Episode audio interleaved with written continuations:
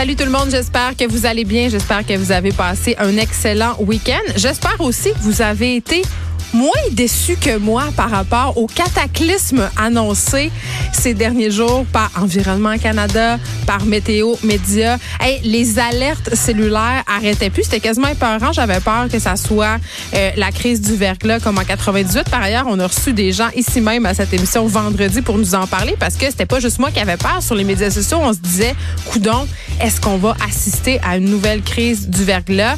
Et euh, bon, la personne à Environnement Canada qu'on a reçue était venue nous expliquer en fait euh, que toutes les conditions météorologiques étaient réunies, mais que c'était excessivement difficile de prévoir euh, du verglas et qu'en fait, ce qui avait causé la catastrophe en quatre-vingt-dix-huit, c'était qu'on avait eu plusieurs épisodes alors qu'on n'en annonçait qu'un seul en fin de semaine.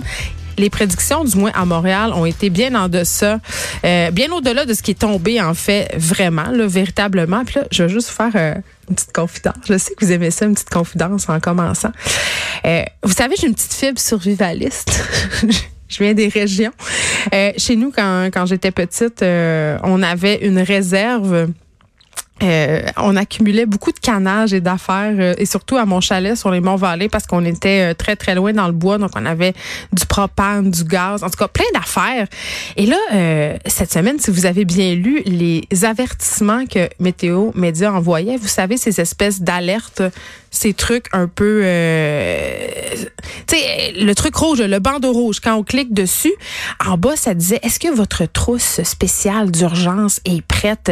Est-ce que vous seriez prêt à ce qui est, entre guillemets, un bris de normalité? Puis, euh, je parlais euh, ici aussi avec le directeur général d'Ouranos qui nous disait qu'on devait arrêter de se fier à nos infrastructures, que ça se pouvait parfois qu'il y ait des manquements, comme ça a été le cas euh, dans le cas du verglas.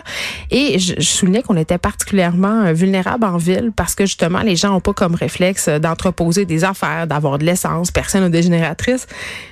Samedi, je suis allée m'acheter des palettes de bouteilles d'eau comme une vieille survivaliste sur le déclin, ok, comme si je participais à une émission à Canal D. Et là, je me trouve ridicule parce qu'en ce moment, chez nous, il y a deux palettes de bouteilles d'eau qui ne serviront sans doute jamais. Et je sais que Greta Thunberg me juge, ainsi que mes collègues de travail qui apprennent cette nouvelle, tout comme vous, en direct. J'ai acheté, mais je suis pas la seule parce que elles étaient en spécial, ok, les palettes d'eau, là, ça veut dire qu'il y avait bien du monde qui faisait des provisions. Euh, aujourd'hui, à l'émission, on va faire un retour sur cette histoire qui, ma foi, euh, est assez révoltante, touchante aussi. On parle de cette famille de Sept-Îles qui dit vivre un véritable enfer à cause du manque de ressources pour traiter une maladie rare qui touche plusieurs membres de cette famille. Donc, on parle d'une mère de famille ainsi que ses trois filles. Euh, elles doivent, euh, ces femmes-là, faire des centaines de kilomètres pour se rendre dans les grands centres pour recevoir des soins, pour avoir des consultations médicales aussi euh, importantes. Et euh, parfois, ben, elles doivent euh, mettre leur projet en guillemets de voyage médical sur le hall parce que les fonds manquent. Ils n'ont pas assez d'argent pour y aller. Euh, c'est quand même quelque chose, là. Moi, je me dis, si on n'habite pas dans un grand centre, ça veut dire qu'on n'a pas accès aux mêmes services que les citoyens qui habitent dans des grands centres. Pourtant, on paye le même impôt. Tu sais, ces gens-là paient à la fin de l'année le même montant d'impôt. Ils sont imposés selon leur tranche de salaire comme tous les citoyens québécois.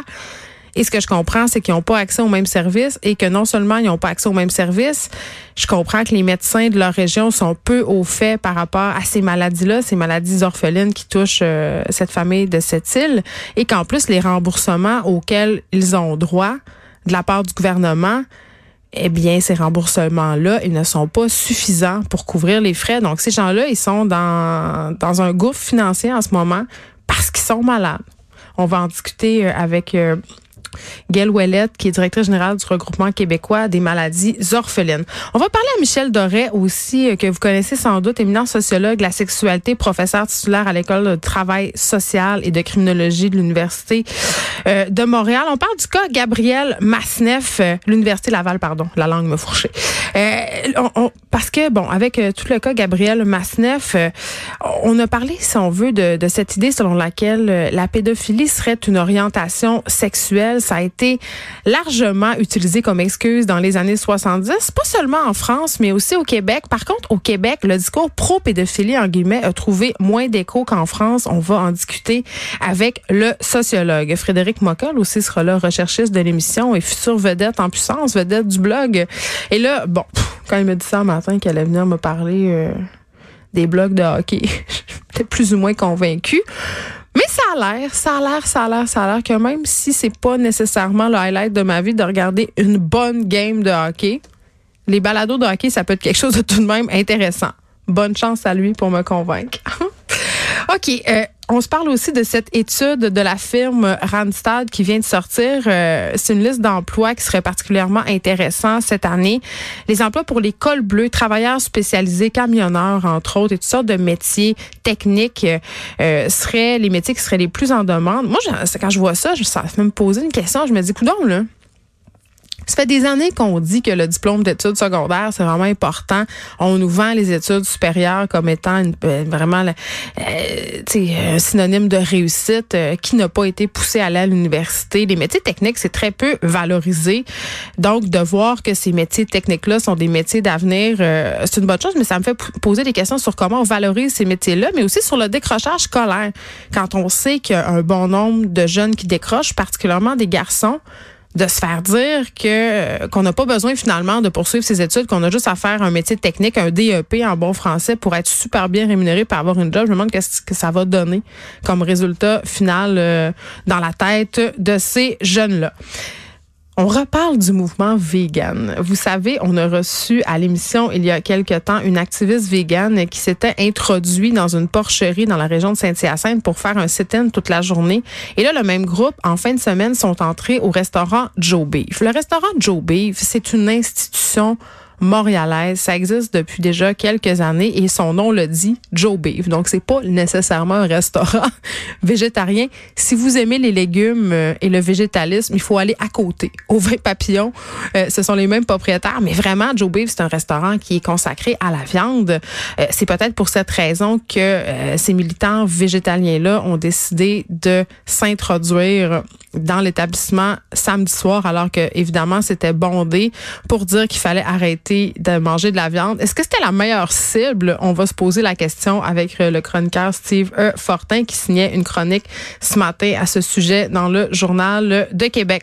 On aura aussi la nutritionniste Isabelle Huot. Elle a sorti un livre, un hasard, hein, après euh, les fêtes, un livre euh, dans la série Les menus Kilo Solutions. On les connaît déjà, ces produits-là. Huit semaines de recettes pour atteindre vos objectifs de manger sainement. On le sait, là, après les fêtes, beaucoup de gens veulent maigrir, mais ça a l'air que c'est pas un livre de maigrir. Grissage.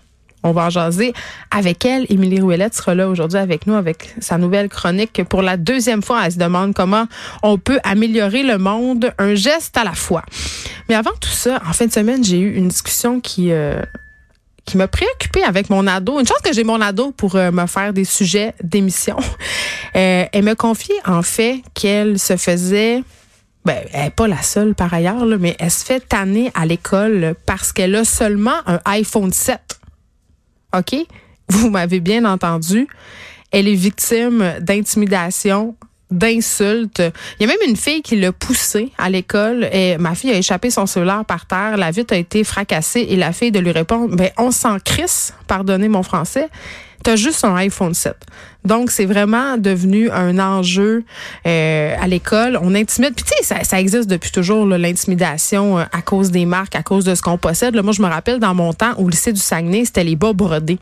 Si t'avais pas des bras brodés qui venaient du Jacob, ben tu te faisais écœurer. Sauf qu'il y a une différence entre une paire de bas brodés qui coûtait cinq dollars à l'époque et un iPhone à mille dollars. Et là, j'ai demandé à ma fille, j'ai dit, ben, coudonc, quelle sorte de téléphone ils ont, tes amis? Et là, évidemment, elle a un peu bégayé. Puis elle m'a dit, ben j'ai des amis qui ont des iPhone onze, des iPhone X R. On parle ici là d'un téléphone à mille sept cents dollars. Dans quel monde des parents ont-ils les moyens d'acheter des téléphones à mille sept cents dollars à des enfants de douze ans, des enfants de secondaire un? On s'entend, là, ces enfants-là ne se servent que de leur téléphone que pour aller sur Instagram, se faire des trajets d'autobus, puis aller euh, s'envoyer des textos. Donc, vraiment, nul besoin. D'ailleurs, je questionne aussi le besoin qu'ont certains adultes d'avoir le dernier modèle de téléphone intelligent. Je comprends que les ados se valorisent par ça, puis c'est une façon de marquer son statut social, mais c'est énormément d'argent pour les parents. Et évidemment, je suis bien au courant qu'il y a très peu de parents qui ont les moyens de payer un téléphone mille sept cents dollars. Donc, qu'est-ce qu'ils font, ces parents-là? Ils s'en vont chez un fournisseur et pétant par mois leur téléphone. Et moi, la dernière fois que j'ai appelé, moi, j'ai un iPhone débarré pour ma fille, qui est mon vieux iPhone sept que je lui donne. C'était quand même cinquante dollars le plan de base. Donc, avec un téléphone qu'on loue, on s'entend, le prix du téléphone est dans notre plan mensuel, ça fait cent dollars. Faites le calcul, au bout du secondaire, ça fait quelque chose comme cinq mille dollars. cinq mille dollars pour que notre enfant ait le dernier téléphone et ne se ne fasse pas écœurer. Je trouve que c'est quand même cher payé et je me demande vraiment, vraiment, vraiment eh, le, qu'est-ce qu'on envoie comme message quand on indique à des adolescents qu'avoir un iPhone à mille sept cents dollars, c'est quelque chose de normal, voire même de souhaitable. Je me demande ces enfants, ces parents-là euh, qui paient des téléphones à mille sept cents dollars à leurs enfants, un, le font de façon legit. Il y a beaucoup de gens qui mettent ça dans leur compagnie. Et deux, euh, j'aimerais ça, je serais curieuse de voir le solde de leur carte de crédit à ces gens-là. OK, euh, c'était ma petite montée de lait euh, du lundi sur, sur la société de consommation. Euh, parlant de société de consommation, Euh, bon, on a parlé beaucoup de Gwyneth Paltrow la semaine passée, euh, sa nouvelle série Goop Lab. D'ailleurs, j'irai en parler ce soir sur les ondes d'L C N de cette série-là, mais aussi de cette chandelle que Gwyneth a mis en marché. Et là, le slogan de cette chandelle-là, cette chandelle-là vient dans une petite boîte très blanche, très belle, avec des feuilles, une feuille qui rappelle étrangement la forme d'un vagin. Parce que c'est ça le slogan de la chandelle. Ça, le slogan, c'est « This smells like my vagina ». OK? Donc, Gwyneth Paltrow, gourou du bien-être, s'il en est une, a trouvé la meilleure façon d'attirer encore plus les gens sur son site. Elle vend cette chandelle-là, cette chandelle-là qui sentirait l'odeur de son vagin. On y reviendra à l'odeur de vagin. soixante-quinze dollars américains. OK? soixante-quinze dollars. Et là, je me dis, mais OK, mais vraiment, ma question, là, elle était naïve, OK? Je me suis dit, mais qu'est-ce qui sent le vagin à Gwyneth? C'est sûr qu'il sent propre, qu'il sent pur, là. Elle se rentre des œufs de Youni, arrête pas de méditer, là. Hein, elle boit de la tisane. Eh bien, paraîtrait que c'est une chandelle qui sentirait le géranium, la bergamote, le cèdre. Moi, j'ai vraiment hâte. Et là, je fais une demande à l'univers, tout le monde, là. J'ai vraiment hâte que Cube Radio distribue des sapins sans bon pour mettre dans un char qui sentirait mon vagin ou celui de Sophie Durocher. Je sais pas, ça serait quoi l'odeur? Géranium, bergamote, cèdre. Si son vagin sent ça à Gwyneth, là, c'est-tu le vagin de début de journée ou c'est le vagin de la fin de la journée quand t'as passé toute la journée dans tes culottes? En tout cas, elle a dit que cette bougie-là, elle est parfaite pour installer une ambiance sensuelle. Et là, tu sais, je vous jure, c'est vrai, là. C'est pas une joke que je suis en train de vous faire. Cette chandelle-là existe et elle est, elle est, elle est vendue. Elle, elle, puis elle est sold out. Il y en a plus, OK? On peut pas. Non, parce que moi, pour vrai, là, juste parce que j'aurais voulu tester, j'aurais commandé parce que après ma barre géranium, bergamote, cèdre, c'est, c'est excellent. Donc, on sait pas si Gwyneth euh, va aller de l'avant euh, avec euh, une nouvelle batch de bougies au vagin. Mais moi, je, je vous le dis, là, on est là-dessus. Les sapins sentent bon à l'odeur de vagin de Geneviève Pettersen et Sophie Durocher. On est là-dessus. D'ailleurs, ça va être le salon de l'auto bientôt. On va peut-être vous en distribuer. Ça va sentir très bon. J'en ai aucun doute. OK. Parlant d'objets bizarres qui circulent sur Internet, euh, tu sais, on a parlé la semaine passée de l'influenceuse américaine qui vendait des photos d'elle, dix dollars, des photos nues pour euh, financer, si on veut, une aide pour les feux de brousse en Australie. Eh bien, sachez Sachez qu'il y a des gens qui tirent profit de n'importe quelle situation. Ça, ça je pense qu'on avait déjà compris ça. Euh, il y a une compagnie de sextoys qui a fabriqué un dildo en forme d'Australie. Et euh, ils vont remettre tous les profits, cent pour cent des profits, euh, à un organisme qui vient en aide, justement, euh, qui va aider l'Australie à faire face aux feux de broussailles. Et là, je sais, là, il y a une seule question qui vous brûle les lèvres. En, De quoi ça a l'air un dildo en forme d'Australie? Tu sais, comment je fais pour me rentrer ça? Je me suis posé la même chose, la même question. C'est la, c'est la base qui est en forme de l'Australie, OK? Ce n'est pas le, le phallus dildoïque en tant que tel. C'est, c'est la base. Mais quand même, tu sais, la base que tu peux coller dans la douche, Je dis pas que j'ai déjà fait ça, là. J'ai vu ça quelque part.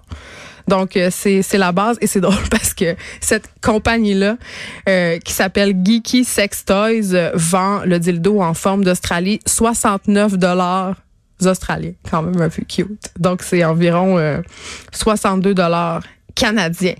Et au bout du dildo, je veux juste le dire, il y a un petit koala pour euh, stimuler euh, l'organe sexuel de la madame ou la prostate du monsieur. En tout cas, je ne sais pas, mais si ça vous intéresse, vous pouvez trouver ça sur le site de Geeky Sex Toys. Et hey, là, pour vrai, j'ai un petit lundi bien léger. Je sais pas qu'est-ce qui me prend, là, mais euh, la chandelle au vagin, le sextoy en forme d'Australie, et là, j'ai envie de vous parler des drames capillaires qui sévissent au sein euh, du vedettariat québécois.